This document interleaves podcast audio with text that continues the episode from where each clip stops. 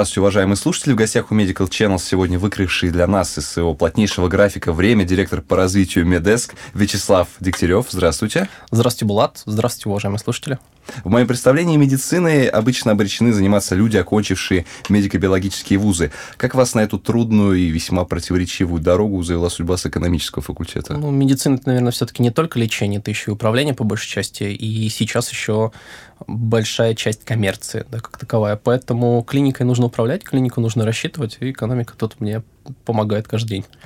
И то есть вы ушли в медицину не со скальпелями и таблетками, а цифровую медицину. Да, да, можно сказать, даже с калькулятором в каком-то смысле вместо скальпеля. Звучит весьма инновационно. А можете раскрыть подробнее понятие, что такое цифровая медицина? Слишком оно общее, размытое. Um, достаточно долго медицина велась только на бумаге, и как раз-таки с теми самыми медицинскими изделиями, про которые вы говорили. Да, то есть отдельно лечили и отдельно вели учет, соответственно. Сейчас, в принципе, это работает точно так же, только лечить можно на компьютере, и учет вести, соответственно, тоже нужно на компьютере, как мы обычно говорим. А на этом, в принципе, строится большой кластер а, медицинского рынка, так скажем. Вот, именно цифровой медицины. Сейчас это немножко больше, чем учет. Сейчас это немножко больше, чем только работа с пациентами либо внутри клиники. Да, это сейчас это история про сервис, сейчас это история про различные инновационные услуги, которыми наполнен рынок. Вот. И без цифровой медицины, как мы себе это представляем, нормальная клиника не может работать как таковая.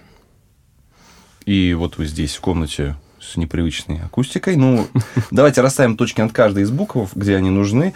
Можете нам с точностью до прям байта сказать, что такое медицинская информационная система? Прямо вот, как, чтобы потом наши слушатели могли даже сравнить, возможно, с определением из Википедии. Um, смотрите, в нашем понимании МИС, да, и на российском рынке, потому что от рынка к рынку она различается как таковая. Вот, например, в Европе это немножко другое, но я потом расскажу об этом. В нашем понимании МИС – это система, которая позволяет эффективно работать с пациентами на их а, пути в клинике. Путь в клинике в данном случае – это, можно сказать, их медицинская история. То, что а где он начинается, этот путь? Он начинается на регистратуре в данном случае. Вот. А пациент приходит, соответственно, либо звонит каким-то образом, записывается. Дальше а, его доводят до первичного приема. Вот. А, он начинает лечиться в клинике, ну, либо не начинает в печальном случае. Ему становится, соответственно, лучше после того, как он получает лечение, и в определенный момент он должен туда вернуться. Вот я думаю, ну, все мы были у врача, все мы прекрасно понимаем, как это должно выглядеть. Так должна работать МИС. Она должна помогать на каждом этапе, соответственно, пути пациента в клинике. Вот, ну, в моем понимании.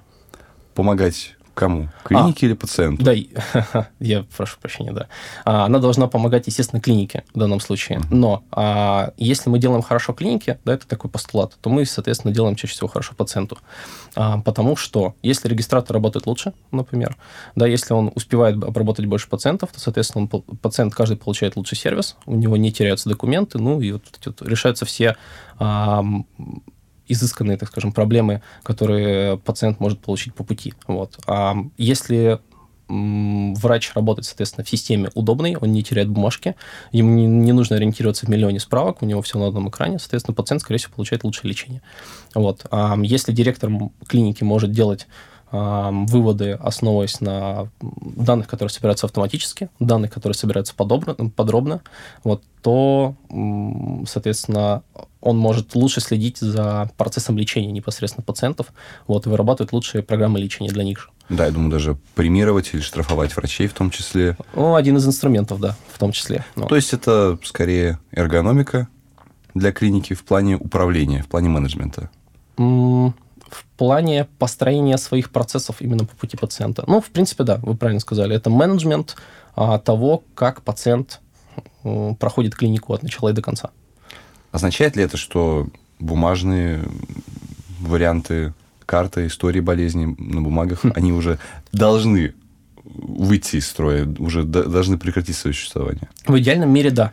Вот. В нашей реалии сейчас нет, потому что но это в первую очередь вопрос к нашему законодательству, потому что то, чего нет на бумаге, фактически нет у нас вообще.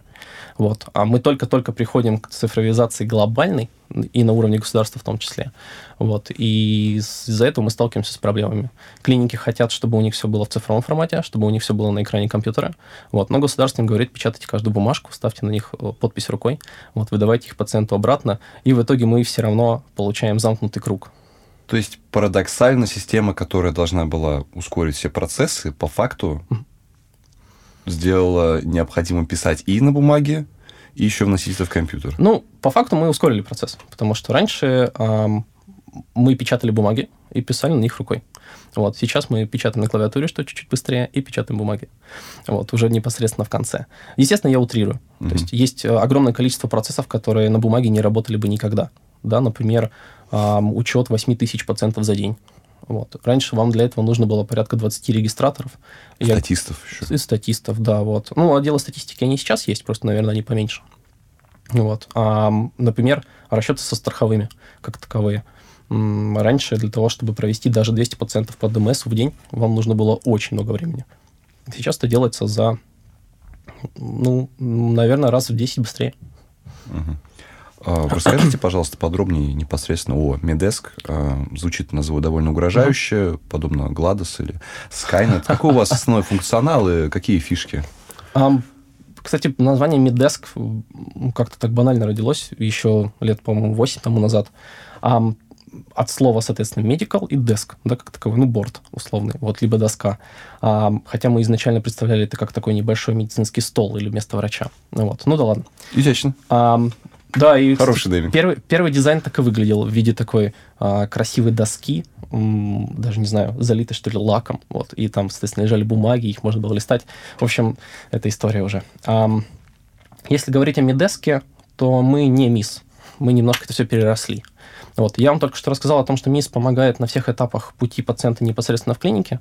Вот. Медеск – это платформа медицинская, куда вы можете затянуть э, любые услуги, которые, в принципе, предоставляете пациенту, либо которыми пользуетесь. Смотрите, изначально МИС планировалась как система помощи врачу. То есть 7 лет назад, или даже 8, когда появлялись первые МИСы на рынке в России, они все были заточены на рабочее место только врача. Это прием, который он проводит, это какие-то определенные диагнозы, которые он ставит, и, соответственно, в дальнейшем лечение пациента, который он должен расписать. А, там не было даже слова о регистратуре, например, либо о какой-то, каком-то бухгалтерском учете, расчете пациента. Это все появилось потом. Мы, в принципе, делали точно так же изначально систему. Мы планировали то, что мы будем помогать только врачам. А, когда мы окунулись в частный бизнес, в частную медицину, мы поняли, что врач и медицина – это примерно где-то две трети от того, что есть. А, и нам пришлось сначала подстраиваться, а потом, в принципе, изучать весь процесс частной медицины как таковой и смотреть, что же нужно, собственно говоря, клиникам в нормальной платформе, в нормальной системе. А другая треть – это… Другие две трети. Нет, вы сказали, одна а, треть медицина, да. одна треть врач, ну, две трети. Окей. А, в общем, оставшаяся часть – это у нас что? Оставшаяся часть – это, во-первых, привлечение пациентов, потому что откуда-то они должны о вашей клинике узнать, это раз. По большей части это маркетинг, а, по большей части это реклама, либо работа с отзывами, возражениями и так далее. Вот. Немалую часть в играет сервис, естественно, потому что помимо того, как врач лечит с пациентом, нужно общаться еще и на его этапах, когда он доходит до клиники и когда он из клиники уже ушел. Вот. Это в том числе регистратура, это в том числе различные каналы связи и популярная сейчас телемедицина как таковая, это тоже услуга сервисная.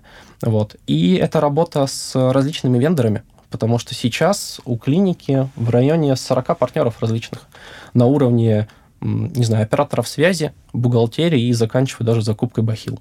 Вот как простой пример. Мы, например, вчера были в клинике, и они нам жаловались. Они закупают в среднем около 20 тысяч перчаток в месяц и 30 тысяч бахил. Вот. И у них это большая морока, потому что к ним приходят порядка там, 50-60 актов только от одного поставщика, а у них их 20. Вот. Поэтому эм, это такой нюанс со складом, который мы будем решать в ближайшие полгода. Вот такой большой проект про бахилы. вот. И в Медеске на платформе мы решили все это объединить вместе. То есть, по сути, если вы работаете в клинике в любой роли, будь то регистратор, статист, врач, директор, вы можете никуда не уходить. Вы работаете только в одной среде, только у нас, общаетесь со всеми своими вендорами, со всеми своими пациентами, со всеми своими сервисами через Медеск. Вот. Это немножко больше, чем МИС, и, наверное, это один из немногих путей э, правильных для полной информатизации медицины как таковой. Угу. По поводу упоминаемых ранее государственных и частных учреждениях, а в чем вообще отличие в плане информатизации?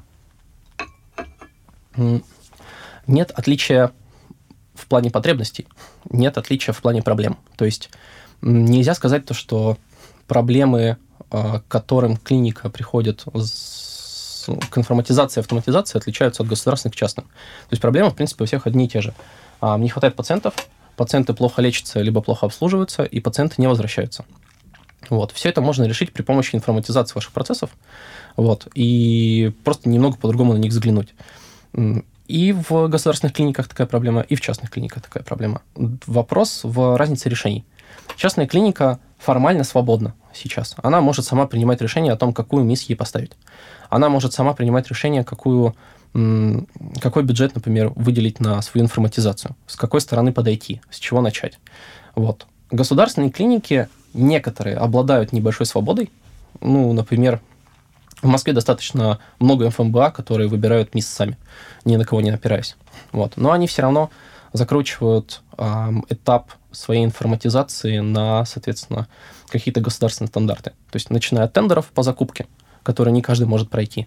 Вот. И заканчивая последующими интеграциями с различными сервисами типа ОМС, вот, типа московского ЕМИАСа, с которыми не так уж сложно, ну, простите, не так уж просто интегрироваться. Вот. Это большая проблема для разработчиков, это большая проблема для менеджмента как такового, даже на этапе подписания договора.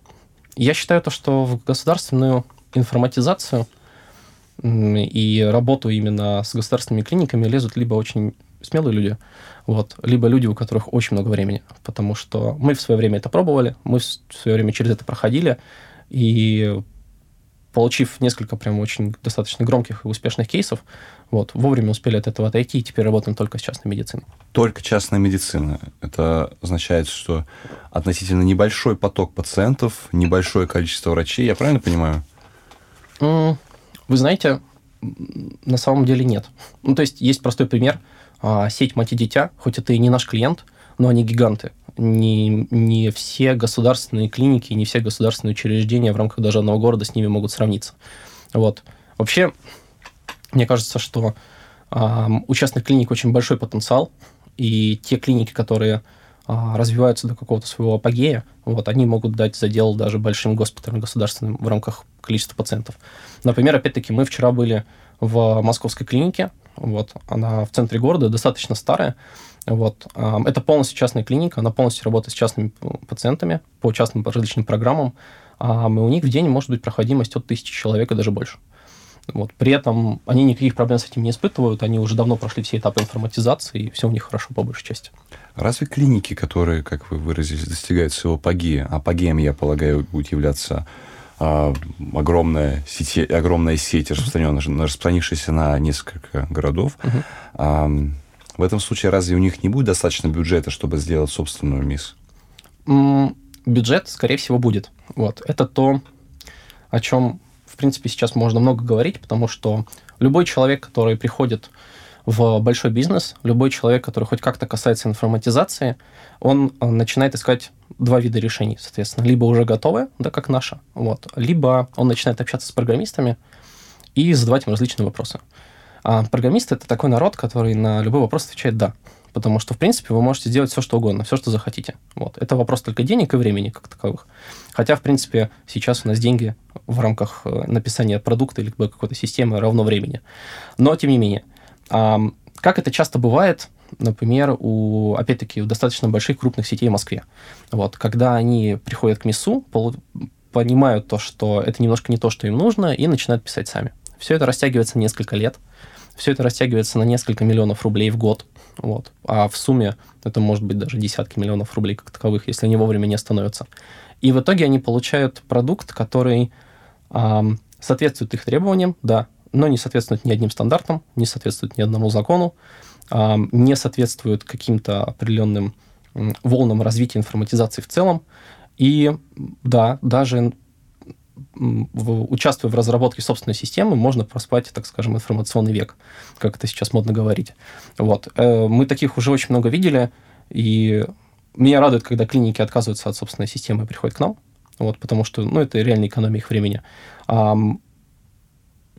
И таких, на самом деле, кейсов все больше и больше с каждым годом. Я так понимаю, это последний э, шаг вот этой борьбы с собственной, собственной системой, это последний шаг принятия, что она, на самом деле, уже устарела, пока ее создавали. Ну, я у меня был небольшой опыт э, работы с такой системой для как раз-таки собственной клиники. Ну, это, это тяжело, да. Она Обычно писалась, по-моему, три года как раз. три года это хороший срок. Хороший срок. Да, да, да, да. То есть это, ну, это, скорее всего, за три года у вас работала и регистратура, и вы заполнялись какие-то протоколы, так что это нормально. Вот. А, тут же вопрос в чем? Не все всегда, работая в медицине, да, либо в каких-то около медицинских структурах, могут здраво оценить а, объем работы, который необходим, вот, здраво оценить количество специалистов, которых нужно, собственно говоря, на все это выделить, вот, и по каким этапам нужно пройти. Я не, не люблю говорить пл- плохо про коллег, да, но даже те люди, которые посвятили всю жизнь э, написанию МИСа, да, либо такой платформы, как у нас, у них не очень хорошо получается, если честно. И вы можете даже посмотреть там на ближайших представителей, самых распространенных, которые уже там по 15 лет на рынке, как у них выглядят системы, как у них э, строятся какие-то процессы. Иногда мне кажется, что это делалось не для людей, вот, а для каких-то, ну, просто так, для отчетности, так скажем. Это связано в первую очередь с тем, что у нас в разработку этих систем уходят люди из окологосударственных структур, где этому, к сожалению, не учат. Вот. И очень часто люди, которые начинают писать непосредственно свою систему, работая в клинике, понимают то, что из этого можно построить какой-то свой отдельный бизнес и начинают ее развивать. Вот. В итоге забивают и на свою клинику, и закрывают разработку МИСа там, спустя какое-то время. У них ничего не получается. И, ну, хорошо, если они приходят к нам, плохо, если клиника просто закрывается. Одна из жалоб, в, част- в частности, у государственных клиник а, на практически все МИСы сейчас, это скорость их работы. Очень часто они привязаны к каким-то обновлениям, к э, работе в интернете, э, и очень часто все это дело тормозит. Ну, тут стоит, во-первых, спросить клинику, как они работают, какие они задачи там делают, вот, как они строят свой процесс. То есть, вы знаете, если, например, ну, это, это хороший пример, но, может быть, он немножко далекий. Если взять какую-нибудь известную марку автомобилей, вот, то у вас, наверное, не будет вопроса к тому, что они делают плохие машины. Они на рынке там уже, например, 100 лет, предположим, какой-нибудь BMW. Но если вы начнете читать отзывы, либо просто общаться с владельцами BMW на данный момент, они вам расскажут, что очень много всего плохого. Вот. А тут вопрос, наверное, не к BMW, тут вопрос все-таки, наверное, к владельцам, чего они от этого ждут. А, я согласен с тем, что есть очень плохие системы, которые стоят в государственных клиниках, которые работают реально долго, которые очень долго вырабатывают даже самые простые процессы.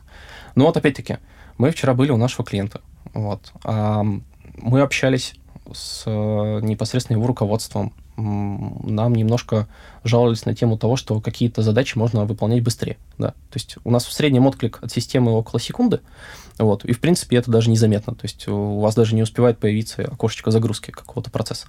Но а, некоторые процессы растягиваются, например, на 2 или на 3, и это достиг- ну, доставляет какие-то определенные неудобства. Вот. На что мы спросили, а какой компьютер стоит у человека, который этим, этим занимается? Вот. Когда мы подошли, посмотрели на то, на чем человек работает, вот, мы поняли, что ну, это какой-то очень древний комп. Мы нашли проблему. Да, мы, мы сразу объяснили то, что, ребята, вы можете с телефона даже работать, у вас быстрее будет. Вот. То есть у меня такой компьютер, например, был, когда мне было 11 лет. Это примерно там, почти 15 лет тому назад. То есть это достаточно долго а, и давно. Я не знаю, почему у них такой компьютер стоит в клинике, при том, что сейчас можно там за 15 тысяч рублей купить намного лучшие как бы компы удобнее, но тем не менее. Вот. А, то есть тут, наверное, вопрос к тому, как системами пользуются. Хотя, если я правильно понимаю, да, те системы, на которые жалуются, то да, есть одна очень большая проблема в их построении, потому что чаще всего а, логику, так скажем, работы сервака, к которому компьютер обращается, вот, ее писали, ну, наверное, лет 5-6 тому назад. И с тех пор не обновляли. Вот. То есть делать какие-то косметические вещи, делать какие-то интеграции для новых законов великих, потому что это же все государственные клиники, они должны всегда всему соответствовать. Вот. Цвет меню меняют иногда. Да, цвет меню, да. Ну, с серого на светло-голубой. Вот. А, и, соответственно, может быть, какие-нибудь кнопочки вставляют. А вот непосредственно логику они не трогают. Вот. И говорят то, что, ну, хорошо, если какая-то локальная система не падает раз в неделю. Вот. Типа живет хотя бы две или три, не надо ездить ее поднимать. Вот. А, ну, это такое, уже совсем лирик. Ну да, то есть, отняв а, рабочие места у статистов, такая система позволяет работать большому количеству поддержки. Один из вопросов, который я озвучу, касается непосредственно функционала и задавался, очевидно, одним из э, радиологов. И звучит, угу. звучит наверное, даже упреком. Почему МИС так неудобно для них? Почему имеется такая невозможность подключиться к общему хранилищу а, рентгеновских снимков? Угу. Смотрите, я говорю про диком файлы, потому что здорово было бы, если бы радиолог мог загружать, а врач непосредственно из программы mm-hmm. уже мог просматривать. Да, все, что касается паксовских систем, да, которые э, хранят в том числе дайкомовские файлы, либо различные другие тяжеловесы, так скажем, потому что в среднем объем дайкомовского файла, он около гигабайта-двух, вот, это такой лайтовый, так скажем. Вот, а если это, там, не знаю, какой-нибудь МРТ ноги взрослого человека, то он может весить очень много. Главная проблема в том, что на рынке мясов, да, как таковых, там, мы всех игроков знаем, в принципе, в лицо. То есть их там в России около 10, в Европе около 5, ну и в Штатах там их практически 40. Вот. А на рынке э, аппаратов, которые занимаются вот, непосредственно радиологией либо МРТ, э, игроков, во-первых, побольше, а во-вторых, разработчиков тех самых дата-сториджей для этих снимков еще больше. Вот. Таким образом, покупая, например, МРТ Siemens в клинику, это уже хорошая клиника, считается. Вот. Покупая МРТ Siemens, вы можете выбрать а, среди нескольких а, серверов для хранения этих данных, вот, и на них поставить несколько систем. Таким образом, а, это число может достигать там, десятков, например, различных систем, которые работают по различным протоколам. Интегрироваться с каждой этой системой для того, чтобы просто из МИСа либо из какой-то платформы попадать в нее – практически невозможно. То есть есть, наверное, какие-то там супер большие игроки типа General Electric, у которых система своя и обязательная, вот, но там просто интеграция работает криво. Это уже вопрос непосредственно к разработчикам, который я писал. Но, в принципе, подключить к себе все дата-сториджи к своему МИСу практически невозможно. Вот. Есть только вариант, э, ну, как бы самый очевидный и, наверное, простой. Вариант того, как это выглядит у нас. То есть, что мы делаем? Мы в карточку пациента не добавляем снимок, мы не добавляем возможность э, его просмотреть в системе, потому что это тяжело и это неудобно на самом деле. Вот. И в таком случае к системе будут немножко другие требования. Вот. Мы добавляем просто ссылки на этот самый storage для того, чтобы а врач не тратил там около 10 минут своей жизни поиска нужного файлика в нужной папке на нужном сервере, вот, а он просто мог, соответственно, кликнуть один раз на ссылочку, и у него все открылось только уже в другом окне. Вот. Это самый простой вариант для того, чтобы работать, в принципе, с любой да, такой системой хранения. Вот. И, наверное, единственный возможный в рамках вот текущей, текущей системы написания МИСов как таковой. Вот как так. То есть проблема непосредственно в ситуации большого количества разработчиков. Да, верно, верно. Проблема в том, что это, в принципе, сейчас проблема на рынке цифровой медицины как таковой. Все начинают что-то делать, неважно, что это, система хранения файлов, там, МИС, либо какой-то сервис для медицины.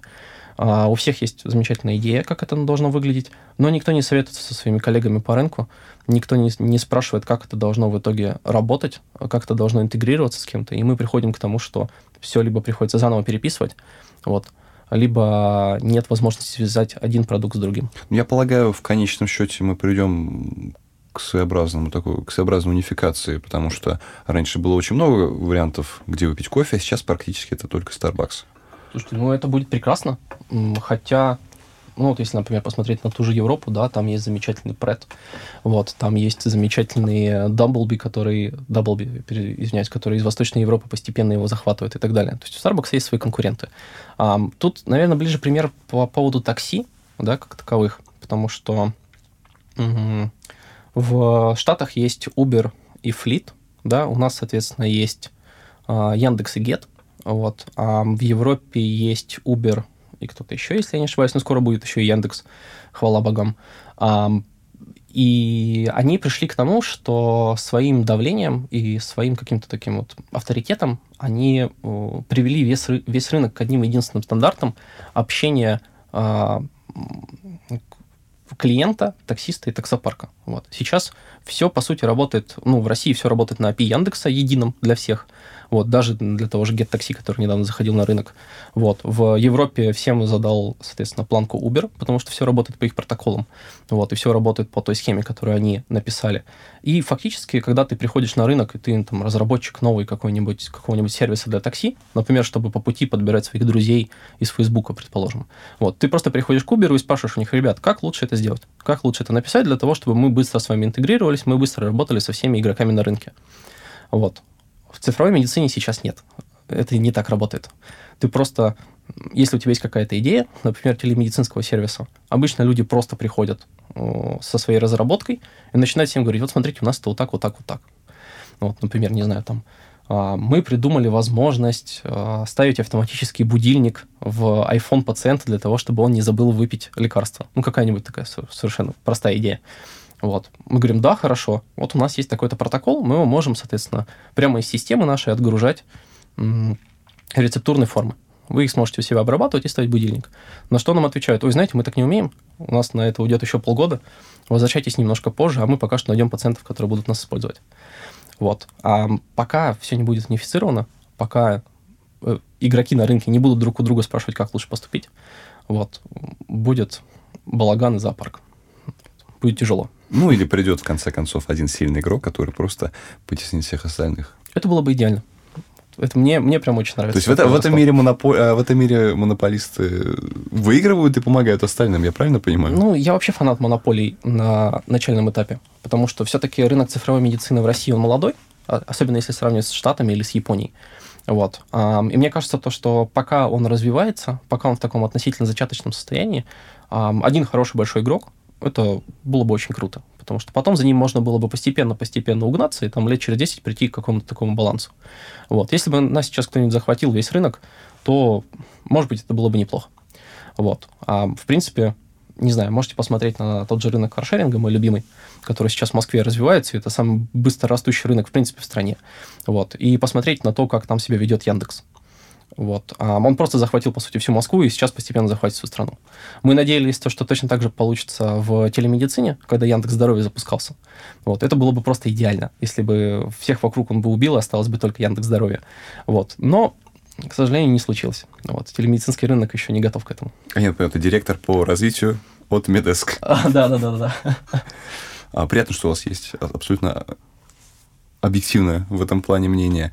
А как у вас обстоят дела с законом? А есть ли законодательная база, которая регулирует такие системы? И вообще они помогают или скорее мешают? Um, до текущего года как таковых ну, прямых законов, влияющих на МИС, не было. Да и, в принципе, его сейчас очень тяжело назвать законом, вот то, что вышло. Потому что это очень сырой документ. Смотрите, последние 8 лет мы лавировали между несколькими основными законами, которые регулировали, в принципе, медицинскую деятельность и деятельность любого малого бизнеса в стране. Первый закон – это закон 152 ФЗ, который регулирует э, обработку персональных данных населения. Ну, например, наш с вами. Вот. Приходя в клинику, вы каждый раз подписываете согласие на обработку персональных данных. Но это, в принципе, нужно делать, не знаю, даже в салонах связи. Вы, я думаю, вы тоже это делали всегда. А, второй закон – это, естественно, 54 ФЗ, который регулирует э, оплату, кассовые чеки и отправку все в налоговые органы непосредственно дальше, о том, как вы ведете свою коммерческую деятельность и финансовую. Вот. И еще несколько законов, которые должны регулировать а, медицинские стандарты, например, на проведение приемов, на проведение а, каких-то медицинских, медицинских услуг. Например, если вы ведете протоколы не по медстандартам, то к вам будет очень много вопросов, и вы должны написать потом будете основания в какие-то свои местные органы управления на тему того, почему вы так делаете. Вот. А в принципе, это прямо касается МИС, потому что в каждой системе и у нас на платформе вы работаете с персональными данными а, пациентов. А я напомню, что медицинские персональные данные – это самые охраняемые данные, в принципе, которые только есть. Это одни из немногих данных, за которые дают уголовный срок, если с ними что-то произойдет. Вот. То есть, по сути, если ну, вдруг такое иногда случается, да, когда а, данные теряются, да, или, например, там выносится вся медицинская база из клиники, там все вот эти вот 10 шкафов выезжают куда-нибудь на фуре и потом продаются, то, скорее всего, директор сядет, причем надолго. Вот. А, поэтому к платформам типа нашей очень высокие стандарты по хранению данных. И несмотря на то, как плохо работает 152 ФЗ у нас в стране, мы все равно под него подстроились, и, в принципе, сейчас можно ему соответствовать при должном желании. Вот. А второй вопрос — это ФЗ-54. Тут все очень просто. Вы просто тратите деньги на совершенно ненужный кассовый аппарат, работаете с ним, все автоматически уходит в налоговый орган. Нам очень повезло то, что грамотные люди писали, соответственно, всю систему того, как это должно распределяться. И видно, что мы соответствуем, в принципе, европейским системам, хотя в Европе касс ни у кого нет. Это уже другой вопрос. И прочие все вещи, которые регулируют медицинскую деятельность, тут все очень просто. Мы просто приходим к Минздраву, говорим, ребята, вот так вот так, у нас есть медицинский директор, пожалуйста, покажите ему, каким протоколом у вас больше всего вопросов. И они говорят, вот у нас больше всего косяков, там за 2018 год было у протоколов кардиолога, уролога, узиста, ультразвуковика. Ну и все, мы просим нашего меддиректора, чтобы он подогнал, соответственно, все шаблоны в системе, под эти стандарты, и когда клиника к нам приходит, мы сразу выдаем ей все стандарты, в принципе, которые есть, по которым им нужно работать. Вот, в том числе в рамках документов, потому что это такой тренд, наверное, конца предыдущего года обсуждать различные э, юридические вопросы и юридические дела по поводу врачей. Мы сейчас этим плотно займемся, и я думаю, что клиники, которые с нами работают, будут получать хорошую юридическую помощь по пути. Вот. В плане оформления В плане оформления да? всех договоров, всех согласий, и последующих э, подписаний медицинских карт, либо каких-то медицинских заключений, потому что к этому сейчас больше всего вопросов. Да, разумеется. Я как раз хотел уточнить. А все шаблоны, все э, вот эти вот истории болезни, которые, которые будет, mm-hmm. будут оформляться в МИС, э, они будут оформляться так, что у юристов будет к ним минимум вопросов. Я правильно понимаю? Ха. Ну, у юристов есть вопросы... Ко всему, да. Ко всему, да. То есть неважно. То есть, э, вы знаете, мы один раз очень, я думаю, некрасиво и в каком-то смысле жестко пошутили над коллегами. Вот, мы делали с ними договор порядка месяца, ну, такой шаблонный. Вот. А поправили в нем а, просто название этого договора и номер, и потом прислали им вычитать как, как другой документ. Сказали, вот смотрите, нам клиника прислала свой договор, вычитайте его, пожалуйста. И ребята, которые сами же делали этот документ, вот, полностью его разнесли, сказали, что там все неправильно, и переписали его еще раз. То есть, как бы от разу к разу не приходится, как говорится. А, а потом им уже рассказали, что... Да, естественно. Вот. Ну, там все хватались за голову, но все посмеялись, было смешно. Вот. В итоге сейчас с этим документом именно закончили, и согласно на обработку пресс данных у нас система такой более-менее нормальная, так скажем, до которого сложно докопаться. Тут э, смотрите, в чем завтыка. Да? Э, нужно опять-таки идти по э, то, с чего я начал, да, и то, чем я закончил. Э, когда к вам приходит пациент, да, например, вы должны четко понимать то, что все, все документы, где есть персональные данные, вы выдаете только этому пациенту, только в руки. А все, что у вас уходит в онлайн, например, да, когда пациент вам звонит и говорит, отправьте мне, пожалуйста, мою, мою медицинскую карту мне на почту. Вот. А регистратор должен понимать, что ему нужно выгрузить себе соответственно, медицинскую карту, где у, у, у, не будет его персональных данных, обезличенную персональную, его медицинскую карту, где не будет написано ни его фамилии, ни его номера телефона, ничего. И отправить, соответственно, э, эти документы уже непосредственно по электронной почте. Потому что персональные данные по электронной почте у нас нельзя отправлять. Вот. Вы не знаете, кто вам на самом деле позвонил, вы не знаете, кто на той стороне трубки.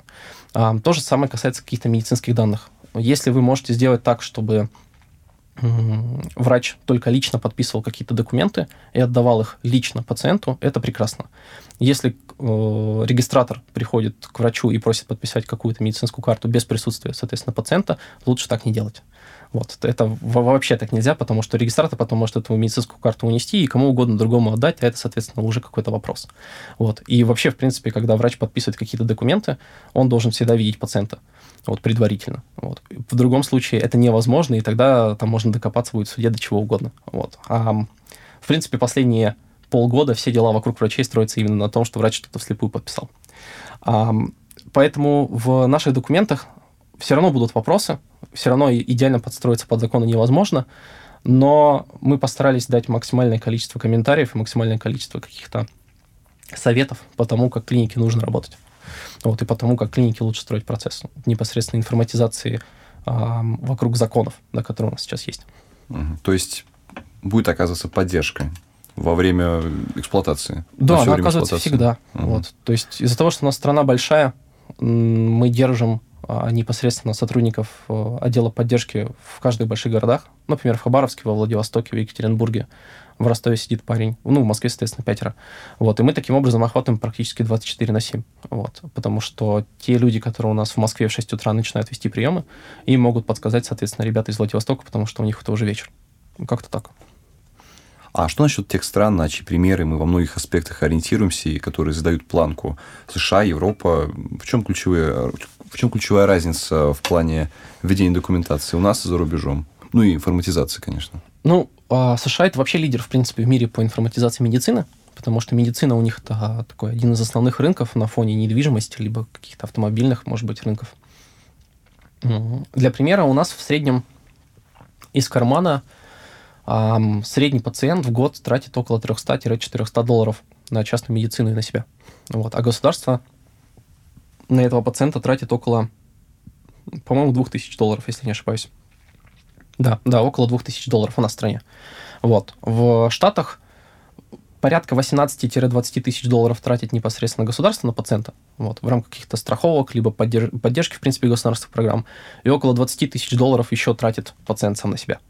Вот, поэтому это, в принципе, несоизмеримые рынки. Он, если не в 10, то, наверное, ну, в 8 раз точно больше, чем наш. Вот, и нам еще до них очень далеко. Поэтому требования к системам у них выше, и, в принципе, процессы строятся немножко по-другому. То есть нельзя там, например, пойти какой-нибудь а, самый крутой мисс в Штатах, взять ее себе, вот, и использовать ее в России, потому что вы просто не выплавите. У них даже расписание по-другому ведется. Вот, оно обращается в первую очередь к страховой, а потом уже непосредственно к пациенту. Но это такие уже прям нюансы. Вот. Но они задали очень хороший тон. Они задали очень хорошую планку того, насколько быстро должна работать МИС, насколько удобно там должно быть врачу. Вот. И, в принципе, к опыту коллег из Штатов можно обращаться на тему того, как они строят свой продукт, на что они обращают внимание. Вот. А приоритет у них очень простой. Сначала врачи, потом организация в виде клиники, вот. И в самом конце уже фронт-офис и бэк-офис. Это, соответственно, те люди, которые работают на ресепшене, те люди, которые работают в бухгалтерии. Потому что если пациенту очень нужно, он все равно дойдет, да, но то, от кого, ну, то, когда он к вам вернется, зависит непосредственно от врача. Ну и так далее, соответственно, вниз по лесенке. А тут больше, мне кажется, стоит смотреть на наших европейских коллег, потому что даже на уровне законодательных актов, которые в последнее время выходят, все это как под копирку списано со всех законов, которые принимаются у нас в Европе. Вот. Простой пример. Закон 152 ФЗ, соответственно, про персональные данные, это полная копирка, соответственно, GDPR 2008 года издания. Вот. А сейчас, соответственно, GDPR недавно обновили. А он теперь более суров к преступникам и более лоялен к тем, кто хорошо с ним, соответственно, взаимодействует и кто к нему, так скажем, комплайн, да, кто под него адаптировался. Но 152 ФЗ не планирует менять. В принципе, очень много законодательных актов, которые забирают из европейских стран и переносят к нам. Вот, естественно, на наши замечательные российские реалии. Адаптируют. Вот. Адаптируют, да. Вот, то есть, э, если, например, некоторые законы просят э, делать так, чтобы стояло определенного рода оборудование всегда в клиниках, например, это определенный УЗИ, вот, и подгоняют определенные услуги УЗИста под специальные, соответственно, аппараты, вот, то у нас э, просто ограничивают продажу э, определенных аппаратов под определенные лицензии. Вот. А, соответственно, нужно тратить деньги на получение либо дополнительных лицензий, либо каким-то левым образом эти аппараты возить в страну, соответственно, давая взятки, либо с кем-то договариваясь по пути. Вот. Ну, то есть Инициативы хорошие, прекрасные, вот, и, в принципе, берут у замечательных людей, но иногда они не доходят в том виде, в котором должны до непосредственно нашей страны, до наших клиник. Вот. А то, что касается МИСов, опять-таки, в Европе цифровая медицина сейчас в еще более, наверное, плачевном состоянии, чем у нас. Потому что врачей на количество населения у них меньше, а частных медицинских клиник у них тоже, а, соответственно, меньше на даже квадратный километр, как это показывает статистика. Вот. И потребности у них немного меньше, соответственно, в информатизации. Но они скоро к этому придут. Вот. То есть я совсем недавно, например, был в достаточно большой клинике во Франкфурте. У них проходимость там порядка, наверное, 300 пациентов. Вот, и меня записывала старая немецкая бабушка в такую гигантскую книгу. Она выглядит как огромная энциклопедия с иллюстрациями. Вот, и там было что-то в районе, наверное, 200 полей на одну страницу. И она мне писала ручкой. Очень долго выписывая мою фамилию Дегтярев, потому что ей было неудобно. Вот. Но да, у нее даже компьютера на ресепшене не стояло, и, в принципе, не очень нужен был. Поэтому ориентироваться на Европу в рамках развития платформы тяжело. А со следующего года Минздрав планирует реализацию крупного федерального проекта «Цифровой контур», который в том числе предполагает подключение частных и ведомственных клиник к единому цифровому контуру ЕЦК. И в конечном счете интеграция с ЕЦК станет необходимым условием получения лицензии на медицинскую деятельность. Является ли это угрозой вообще существованию как Медеску, так и прочим МИС? ну, угрозы существования у нас каждый день появляются новые вот, а не только от государства как такового. Ну, если смотреть совсем конкретно, то нет. А, наверное, о замене, а, о замене всех мясов каким-то государственным сейчас речи не идет. Вот. Но если смотреть о тенденции того, как у нас строились законы последние несколько лет, то, конечно, риторика строится в этом ключе. О том, чтобы в итоге выпустить какой-то государственный продукт, который заменит весь частный. Так как у нас это очень часто бывает, к сожалению. Я, к сожалению, не слышал раньше про ограничения в получении лицензии без подключения к ЭЦК, потому что сейчас закон, который вышел в этом году, и приказы, которые являются частью, соответственно, вот этого проекта про ЭЦК, это закон о подключении к ЕГСЗ, так называемому Единой государственной информационной системе в здравоохранении.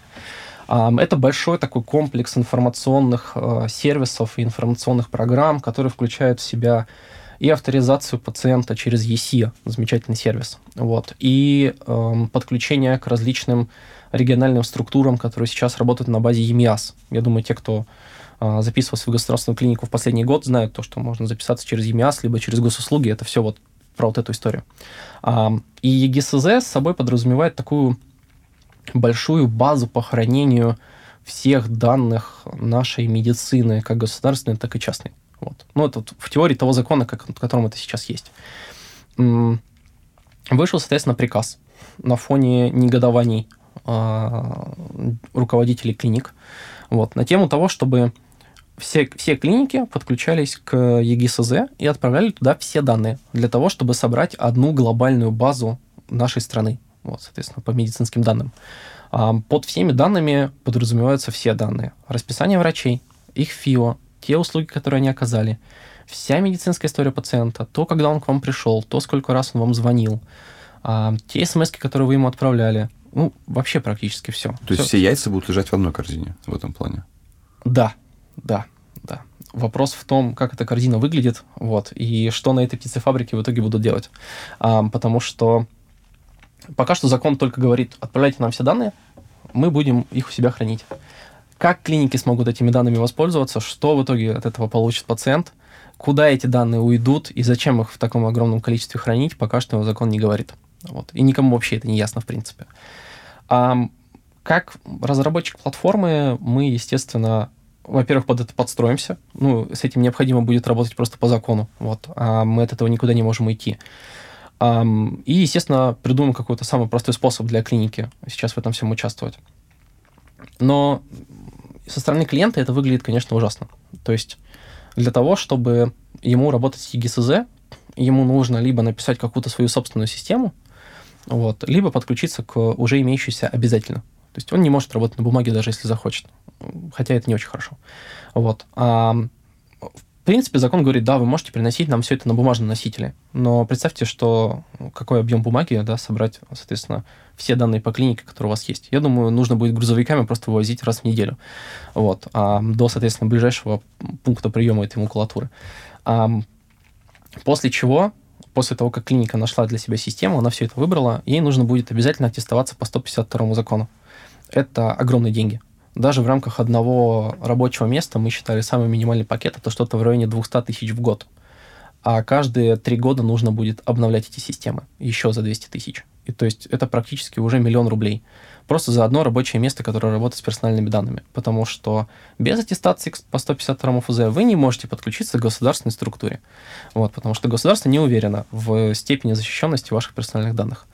Вот. А после того, как вы, соответственно, к этому всему подключились, потратили свои кровные деньги для того, чтобы государство отправлять данные, государство вам ничего не дает в ответ.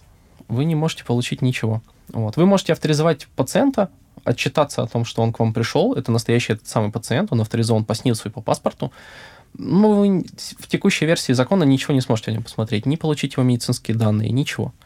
Конечно, сейчас там, не знаю, многие подумают, да нет, ну как это не может быть такого, чтобы...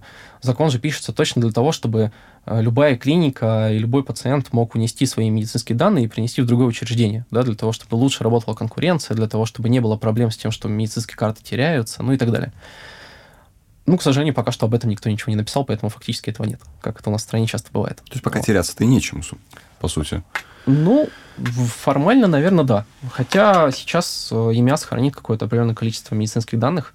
Например, ну, простой пример это я, да, я был в государственной клинике пять раз в прошлом году, и там вся моя история болезни есть в достаточно удобном виде.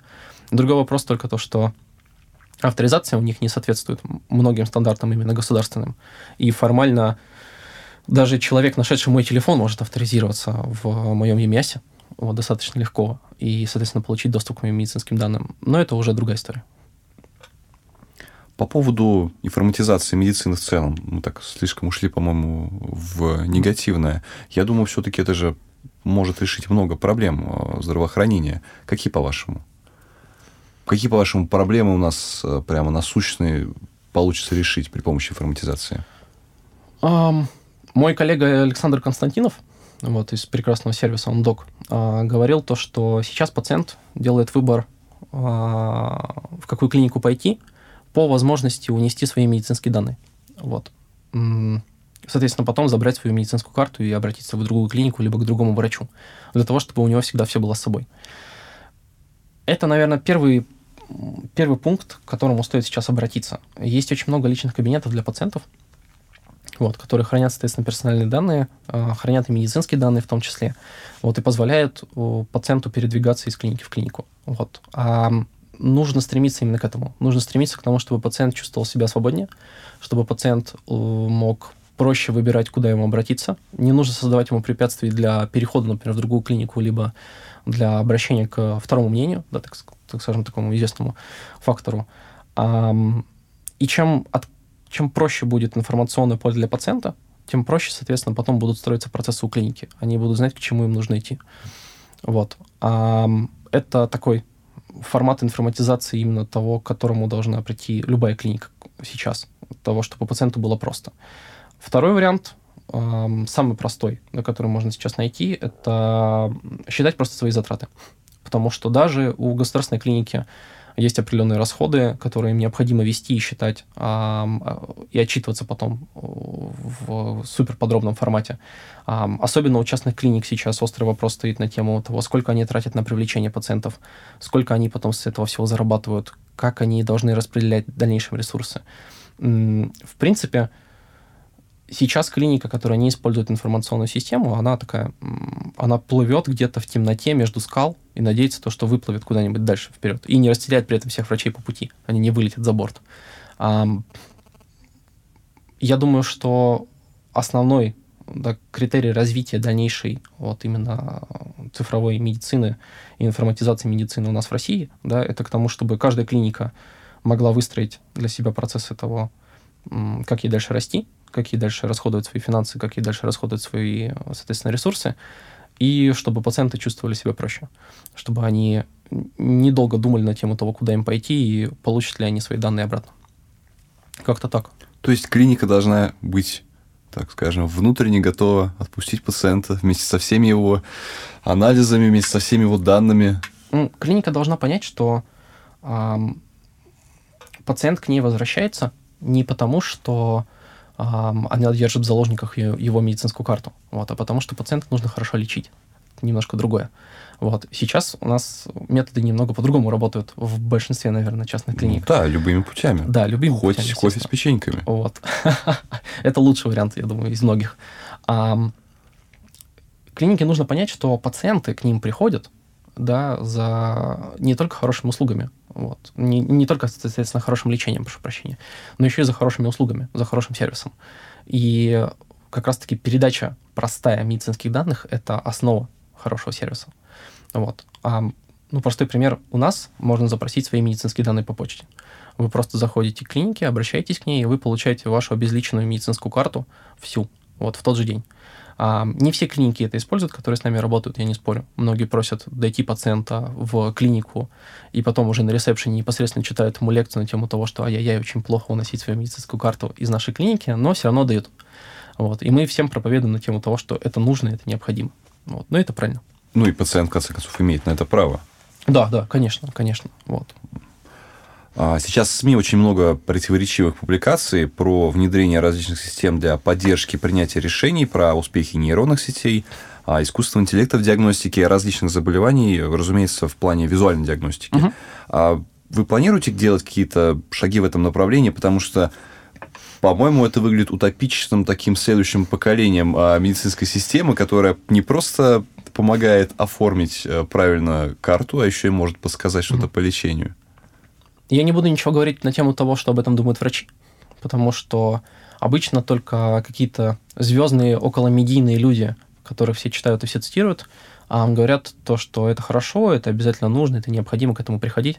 Обычно врачам это не очень надо. Вот. Но это другая история совершенно, не, наверное, про платформу.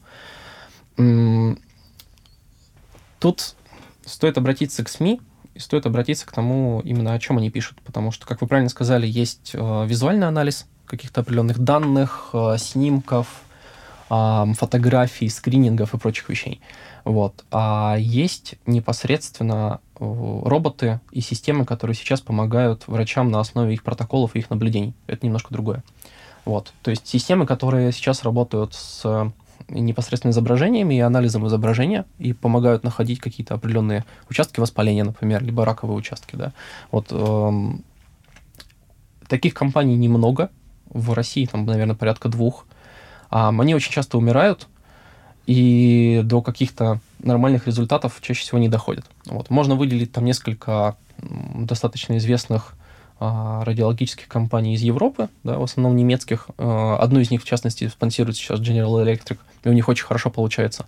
Они когда-нибудь зайдут просто везде. Будут стоить нереальных денег, эти системы, вот, но мы постараемся с ними интегрироваться для того, чтобы все было хорошо и красиво. Вот. Тут, в принципе, точно так же, как в телемедицине, да, я уже говорил, мы постараемся дождаться, пока будет какой-то один игрок на рынке, и с ним уже непосредственно настроим нормальные отношения, для того, чтобы, для того, чтобы все работало хорошо, для того, чтобы все работало нормально. А то, что касается систем, которые просто помогают врачу принимать решения на основе его наблюдений, а, тут все намного проще. Угу. Ну, простой пример. Приходит к врачу пациент, соответственно. У него есть какие-то простые симптомы, ну, например, как сейчас у меня, да, заложенность носа, небольшой кашель, там хрипота в горле, может быть, что-то еще.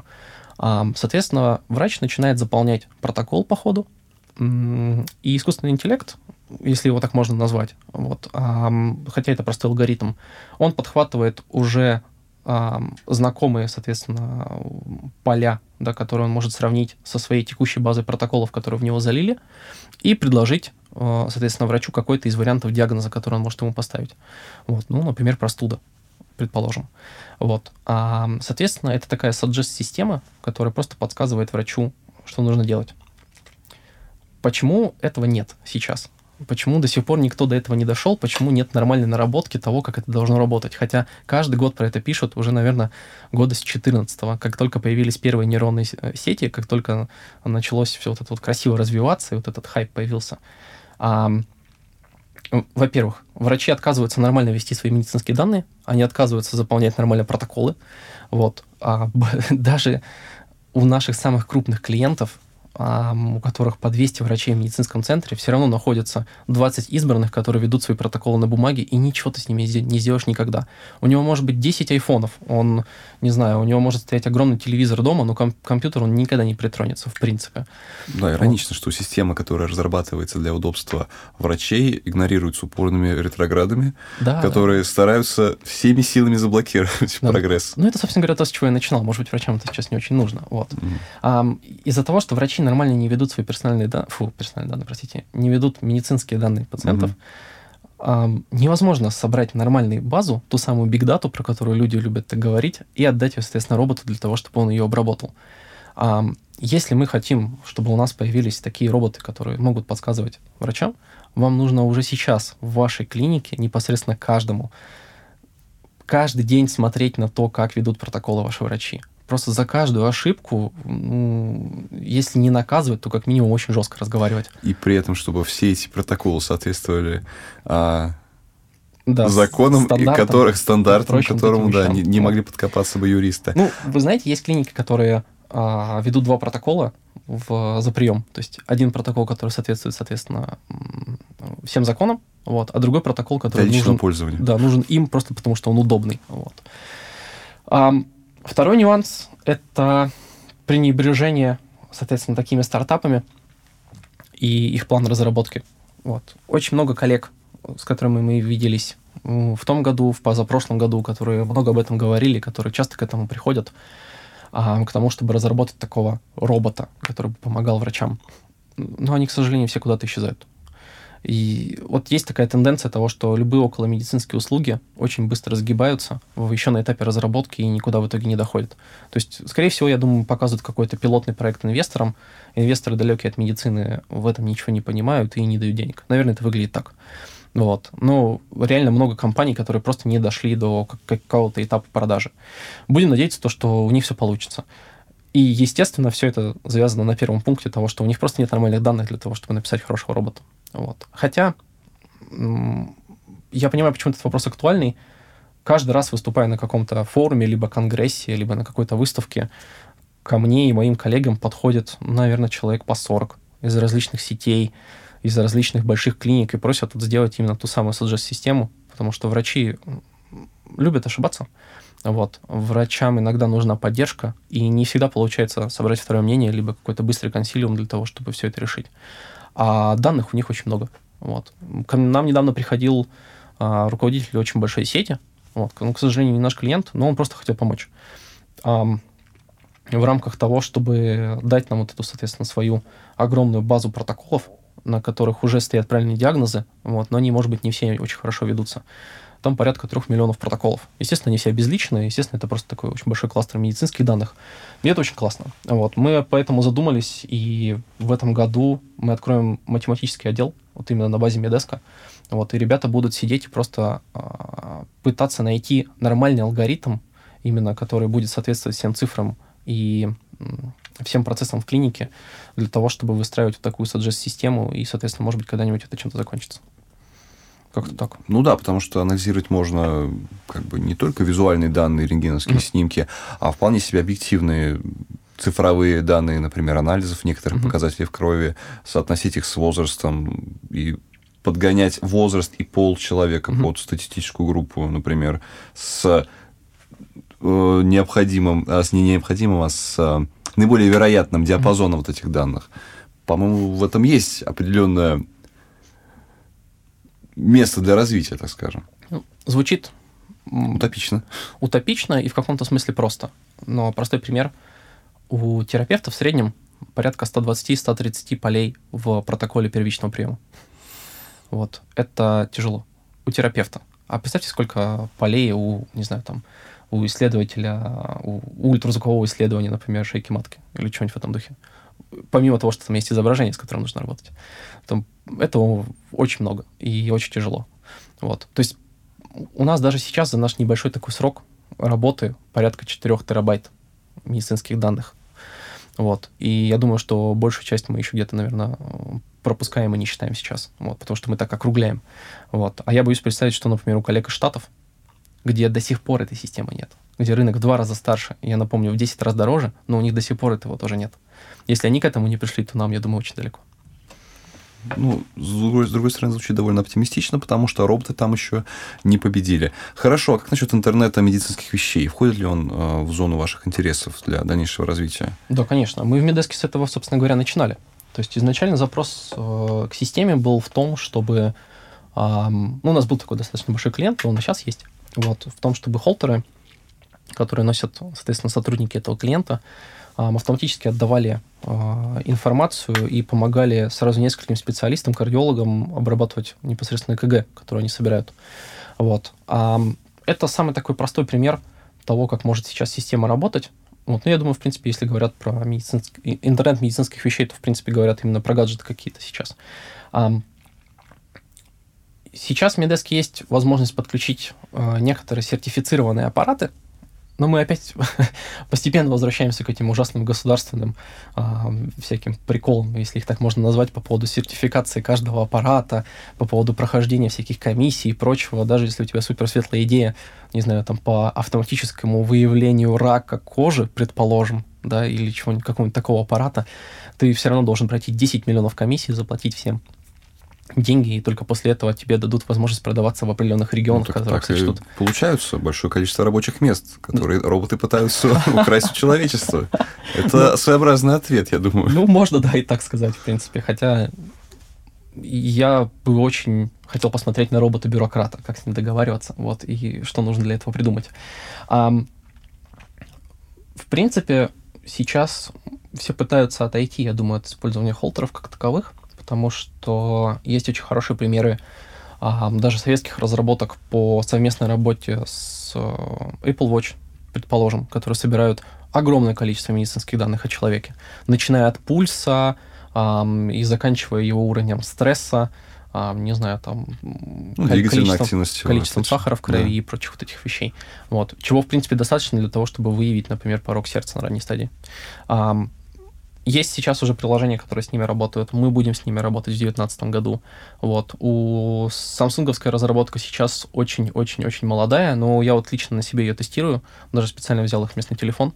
Вот. А часы там крутые, система там хорошая, собирает такие же данные, как у Apple Watch, просто там, наверное, динамику не так красиво строит, но тем не менее. Вот. А я думаю, что рано или поздно вот такие большие игроки, они просто зайдут на этот рынок, потому что рынок персональной медицины, это в первую очередь он, он очень популярен, по крайней мере, в Штатах и в азиатских странах. Скоро эта популярность дойдет до нас в конце концов. Um, и будет считаться просто хорошим тоном самому следить за своим здоровьем и самому отправлять эти данные врачу. Вот. А системе остается только подстроиться под это. Вот. У нас, в принципе, с этим проблем никаких нет, мы поэтому и платформа. Мы можем брать любой ресурс и вставлять его себе, соответственно, и там врачи будут с ним работать уже непосредственно в одном окошке. Если говорить о трендах, например, телемедицине сейчас, вот, которая очень-очень быстро захватывает умы, так скажем, и врачей, и директоров, начиная с прошлого года, а, то тут очень много вопросов к нашим коллегам, потому что они пытаются в свой продукт напихать максимум всего, и холтеры, и часы, и все о том еще я сказал, и плюс еще онлайн-конференции с врачом, и их тут же начали ограничивать на тему того, чтобы они не выставляли диагноз онлайн. А сейчас они пытаются найти какие-то другие приколы. А изначально все это говорилось и обсуждалось на тему того, чтобы связываться с пациентом и приглашать его на личный прием. И это был такой маркетинговый канал. В общем, не могут никак ребята в телемедицине определиться, про что же они все-таки должны вещать, что же они все-таки должны продавать. Вот. Но как только они закончат и как только они договорятся, все это будет тоже в Медеске. Мы, например, очень хорошие друзья с Яндекс Здоровье. Вот. Как только они выкатят свои нормальные протоколы, вы прямо из Медеска сможете общаться со своими пациентами в Яндекс Здоровье. Никаких проблем не будет. Вам не кажется, что одной из э, причин появления телемедицины э, является не желание адаптировать, так скажем, улучшить, э, а именно банальная нехватка врачей в тех регионах, э, например, или где, где долго, очень большой, очень большой путь нужно проделать пациенту до своего врача. То есть мы говорим не о роскоши телемедицины, mm-hmm. а об ужасной необходимости телемедицины скорее. Стабильно раз в месяц мне звонит э, какой-нибудь человек, говорит, Вячеслав, так и так, вот у меня есть прекрасная идея того, чтобы на вашей базе объединить всех, например, сельских врачей, которые только есть, потому что вы облачная система, вы можете работать через интернет.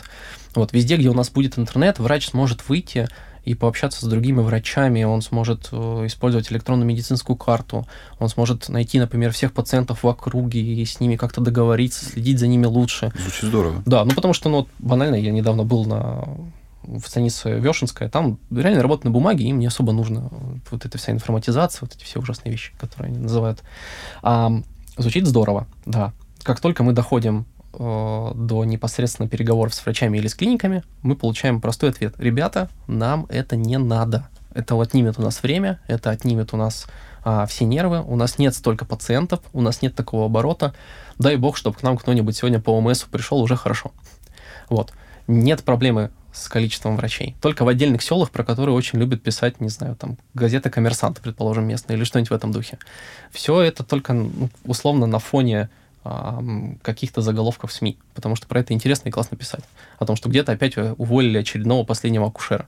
Вот. На самом деле телемедицина в первую очередь нужна для того, чтобы наладить нормальный контакт с новым поколением пациентов.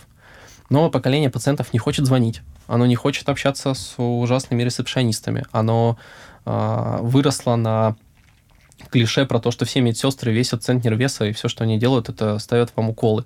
Вот. И это вообще не люди, с ними невозможно о чем-то договориться, о том, что все врачи берут взятки и так далее. Новое поколение просто боится идти сейчас в медицину, потому что оно не ждет какого-то результата, оно ждет только головника. Вот. Ну, потому что медицина, так скажем, их детство весьма себя скомпрометировала. Вот. В плане именно человечности, я бы даже сказал, как не иронично. Абсолютно верно. Вот. Теперь пытаются найти какие-то варианты, особенно модные, особенно которые уже хорошо работают в Штатах, такие как телемедицина, для того, чтобы найти с вот этим самым поколением Y общий язык. Вот. Телемедицина, по идее, должна с этим помочь, когда она заработает нормально. Потому что, опять-таки, как говорят коллеги из Яндекса, у них очень много запросов по очень острым болезням, с которыми человек просто стесняется или боится обратиться. Вот. А, соответственно, уже специалисты Яндекса помогают ему немножко иначе, и при некоторых случаях даже вызывают скорую на дом. То есть были даже такие варианты. Сейчас все пришли к пациентскому сервису, хотя на самом деле история про телемедицину не про это. Есть клиника в Владивостоке, если не ошибаюсь. Вот, у них была очень большая проблема того, что все уезжали лечиться в Японию либо в Корею. Ну, там на машине можно, я извиняюсь, проехать, да, условно, доехать до парома, и все, через 5 часов ты там. А, никто не хотел лечиться в российских клиниках, соответственно. Что они сделали? Они переехали на нас, на нашу систему, а, и подключили своих коллег, соответственно, из Кореи, из, из Кореи, из Японии, а, в эту же систему и позволили им просматривать карточки своих пациентов, которые у них, соответственно, купил услугу вот эту вот консультацию с японским врачом. Таким образом, они завернули весь поток пациентов, который уезжал за границу, на себя но давали им условно телемедицинские услуги, потому что они подключали врачей за границей. Изначально вся идея телемедицины строилась именно на этом, на том, чтобы в каких-то отдаленных городах, да, например, где-нибудь, не знаю, под Екатеринбургом в какой-нибудь деревне, любой врач мог отправить сложный КГ, который не может сам расшифровать, например, в институт имени Боткина, и там ему какой-нибудь крутой кардиолог бы с этим помог. Вот. Это потом уже сюда приплели подписки, пациентский сервис и прочее. Вот. Хотя изначально была светлая идея того, чтобы второе мнение мог получить любой врач. Вот. А сейчас это есть у большинства, я думаю, телемедицинских сервисов, потому что на этом строится, в принципе, вся услуга для врача. Вот. А часто ли этим пользуются? К сожалению, непонятно. Но зато можно. Зато можно, да. Угу. Итак, подытожив э, наш разговор о технологиях, угу. информатизации и захватов, захватом роботами человечества. Угу. Какие технологии вы считаете наиболее перспективными на ближайшие, ну давайте скажем, 3, 5 и 10 лет? Э, в плане развития, я имею в виду, около медицинских технологий. Um, К чему нам, деле... Э, еще не разучившимся писать карты от руки, готовиться? хотел бы я сказать то, что крутые шариковые ручки, которые не заканчиваются, вот, но нет, Давно эта пора. технология нам, наверное, не нужна. Во-первых, неважно, в каком, в каком формате эта технология будет работать, неважно, какую я сейчас назову, главное, чтобы они работали вместе. То, о чем я говорю вот последний час. Если вы делаете какой-то продукт, или если вы хотите купить какой-то продукт, который не взаимодействует ни с одним другим, не надо этого делать. Инновация его не спасет. Да, да, да. Ничего с ним не произойдет никогда. Не бывает продукта, который охватывает все. Да? да, даже мы говорим, что за 10 лет мы не можем охватить всю медицину. Поэтому мы просто решили с ней подружиться. Вот. А даже в Медеске вы не сможете найти решение всех своих проблем, да, но вы сможете решение это посадить на систему и, соответственно, дальше ее уже решать. Поэтому изначально любая технология должна дружить с другой. А из того, что нас ждет вот в 2019 году, ну, телемедицина, само собой, она должна уже чем-то закончиться, несмотря на все эти приказы и законы и прочие ужасы. Я думаю, что останется какой-нибудь Яндекс Здоровье и какая-нибудь разработка от ЗАО Медицина замечательный. Вот. Я ее не видел, к сожалению, пока, но я думаю, что у них все получится. А, ну и Mail.ru делает тоже крутую вещь. Это, по сути, одни и те же люди, просто называются по-разному. Я думаю, что все-таки это какие-то технологии, основываясь на бигдате, потому что рано или поздно мы должны к этому прийти. Ну, почему автомобильный бизнес там или бизнес там по доставке еды это может делать, а медицинский нет? Ну, мы, мы должны к этому прийти однозначно, и те самые suggest-системы, о которых мы сегодня уже говорили, они заработают в нормальном виде. И, по сути, ну, первый, первый вариант, которого применения я этому вижу, да, это когда пациент сможет зайти на портал клиники,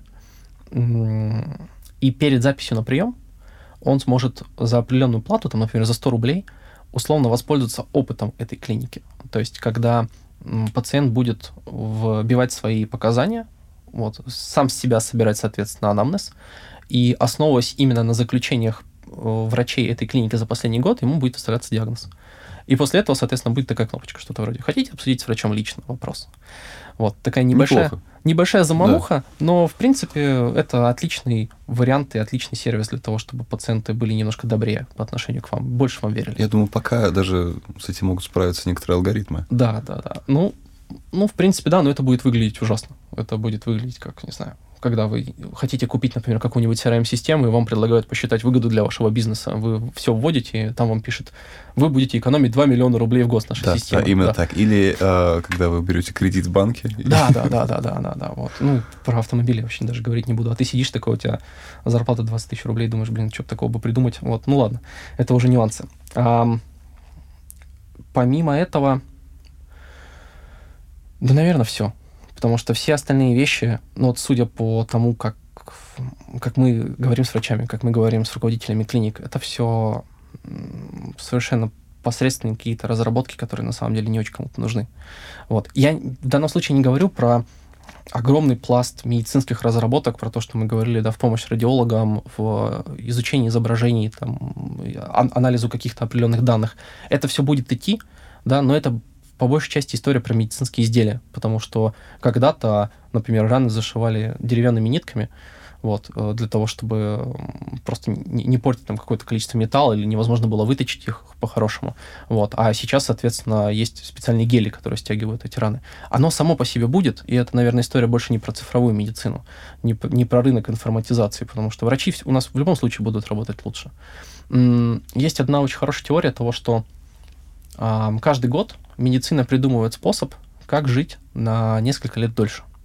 И, в принципе, если мы с вами проживем там еще лет 40, то в определенный момент мы можем найти а, решения медицинские, которые не позволят нам умереть.